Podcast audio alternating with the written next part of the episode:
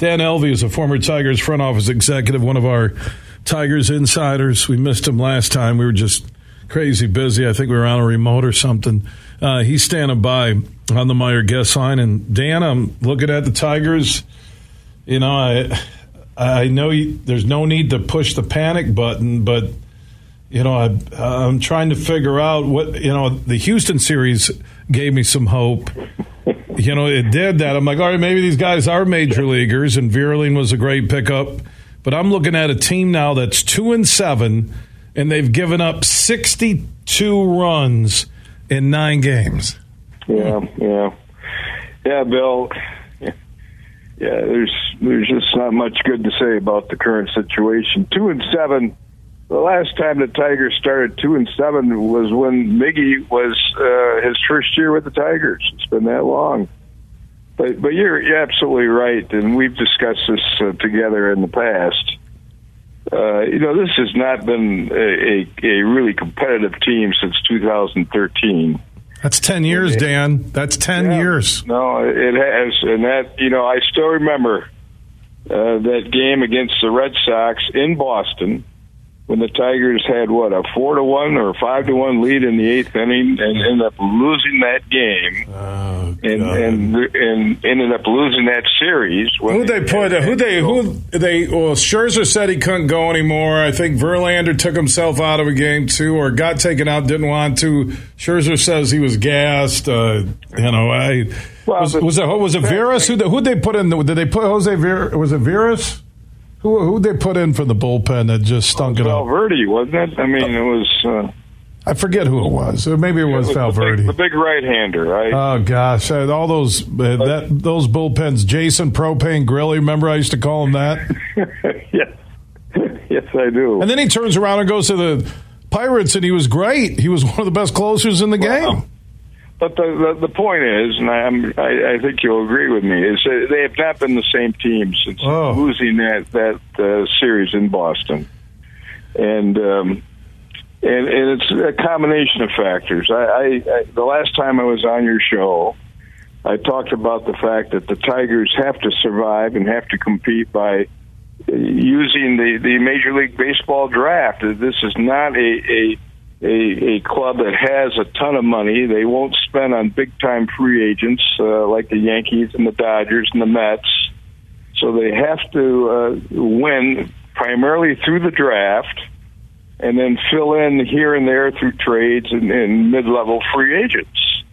Um, the problem the Tigers have had in recent years is that they, they have drafted poorly. They have not gotten great uh, drafts to keep this team competitive. Now, I was encouraged uh, over the weekend that it appears to me that Riley Greene and Torkelson, the two young guys that the Tigers have in their lineup, appear to be to, to me legit major league uh, players that they could they could do something for this club.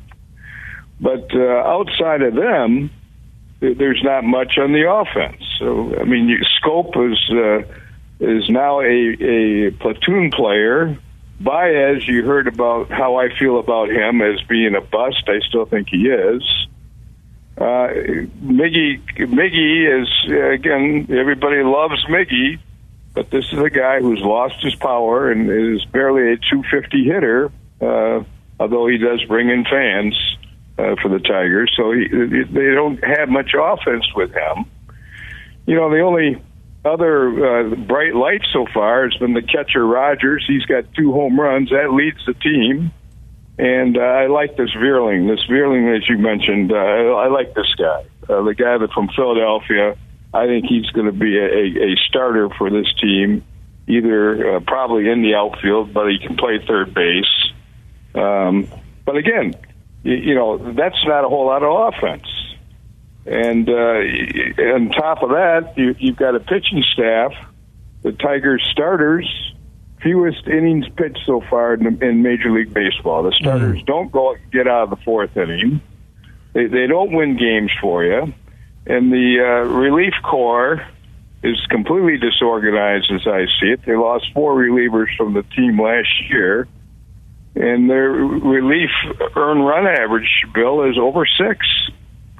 So you got starters that don't go past the fourth inning. You got relievers that give up a ton of runs, and you got an offense that basically doesn't score. So this is a brew for a, a bad uh, bad season, and I'm sorry to, have to say that, but uh, you you uh, want me on your show to tell it like it is, and I'm telling it like it is. I, I, I, agree with you. I, I think uh, Greene, Vierling, uh, Kerry Carpenter, and Torkelson look like major leaguers right now. And Rogers, right. I'm not sure if he's an everyday guy, but he's a platoon guy uh, with Haase. Uh, and uh, but you need. we're talking young guys there too. you need some of right. those veterans. Right. You need starters that eat up innings so your bullpen's not getting taxed and you're getting wiped out at home, you know, by the Red Sox and you're 0 3 to start the season at home. Uh, you're stuck with who you are, what you have right now, and I'm really to the point that Schoop, There's no need to play him another inning, another at bat. Exactly. release him and exactly. let let Kreidler play second. Let anybody uh, you know, bring up uh, anybody from Double A to Triple A who you think might be major league ready, and see if you can get them season enough for 2024. That's where I'm at already on the Tigers. Well, and I agree with you. And, and the worst is yet to come. They start tomorrow in, in Toronto.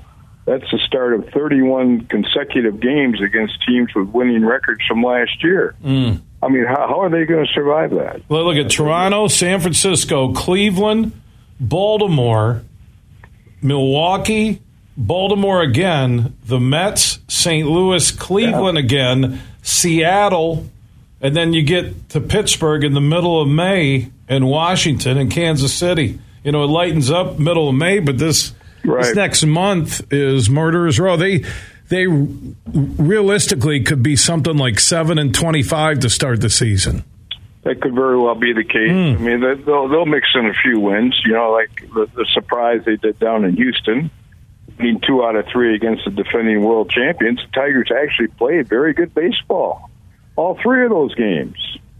But uh, you know, they they just lack the depth and, and the ability to play consistently on that level, and it's it's really a shame. And again, you, you saw this coming with the new GM uh, coming in and, and kind of uh, not doing much over the off season, and uh, they're they're flat out rebuilding again here. And whenever you rebuild, that's a that's a that's a four letter word for baseball fans because that means you're not going to be competitive, at least this year when when you're rebuilding. That's always again, an excuse. Ten years looking for the future. Hmm. So. You're almost into that eight eight years, uh, nine years of rebuilding. It's amazing. Dan Elvey, former Tigers front office executive, one of our Tigers insiders, and I do bring him on because he is willing to tell like it is. Dan, good stuff.